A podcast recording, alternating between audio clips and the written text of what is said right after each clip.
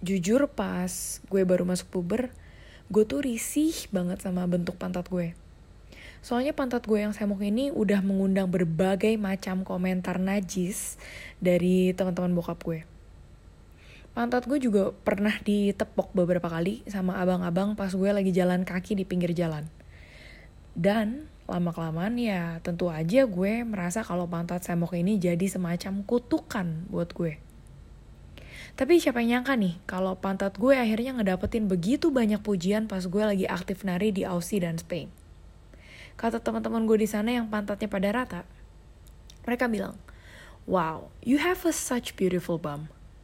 Karena kata mereka, pantat gue yang semok bisa kasih shape atau visual effect yang lebih bagus pas kita perform nari. Empat tahun lamanya gue belajar untuk mensyukuri kehadiran si pantat semok ini. Tapi, sejak gue kembali menetap di sini, rasa syukur itu sayangnya sering berubah jadi rasa insecure. Ya tentu aja kan, mengingat bahwa belahan dada muncul dikit aja di media udah kena sensor di negara plus 62 ini. Makanya gak heran kalau korban pelecehan seksual masih jadi pihak yang sering banget disalahin. Dan gak heran juga kalau banyak wanita yang sampai detik ini lebih milih untuk nyimpen trauma mereka sendirian setelah mengalami pelecehan seksual. Terutama dari orang-orang yang terdekat. Dan ngomongin soal pelecehan seksual, gue sempat buka diskusi ini di Instagram dengan pertanyaan. Apakah kalian yang berhijab dan pakaiannya tertutup masih sering kena pelecehan seksual di jalan? Dan kalau iya, apa sih yang dikomentarin dari badan kalian? Respons dari pertanyaan ini cukup banyak. Ada yang bilang pernah diucapin Assalamualaikum dengan nada menggoda. Ada juga yang saat udah dilecehin, malah dapet respon dari orang sekitarnya dengan perkataan, tuh hijab makanya tutupin dada dong, tetenya tuh kelihatan gede banget. Nah, ada juga yang udah pakai hijab panjang, malah dapet komentar. Kalau hijabnya kayak mama, ini jatuhnya mungkin gue rasa jadi hijab shaming ya. Terakhir nih, gue dapet satu message yang cukup bikin gue shock.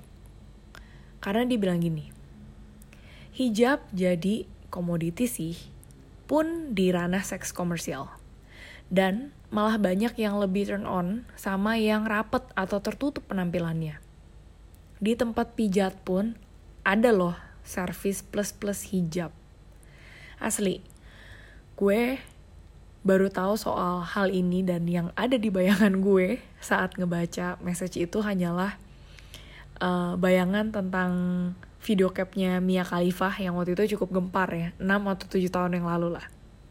Anyway, the point is, gue merasa bahwa isu pelecehan seksual terjadi memang bukan salah di cara berpakaian.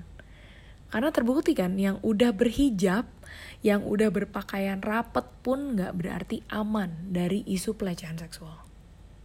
Sayangnya, seperti tulisan yang udah gue share di hari Kartini kemarin, bahwa kita memang akan selalu disalahkan selama masih hidup dengan mereka yang otaknya mungkin dipantat.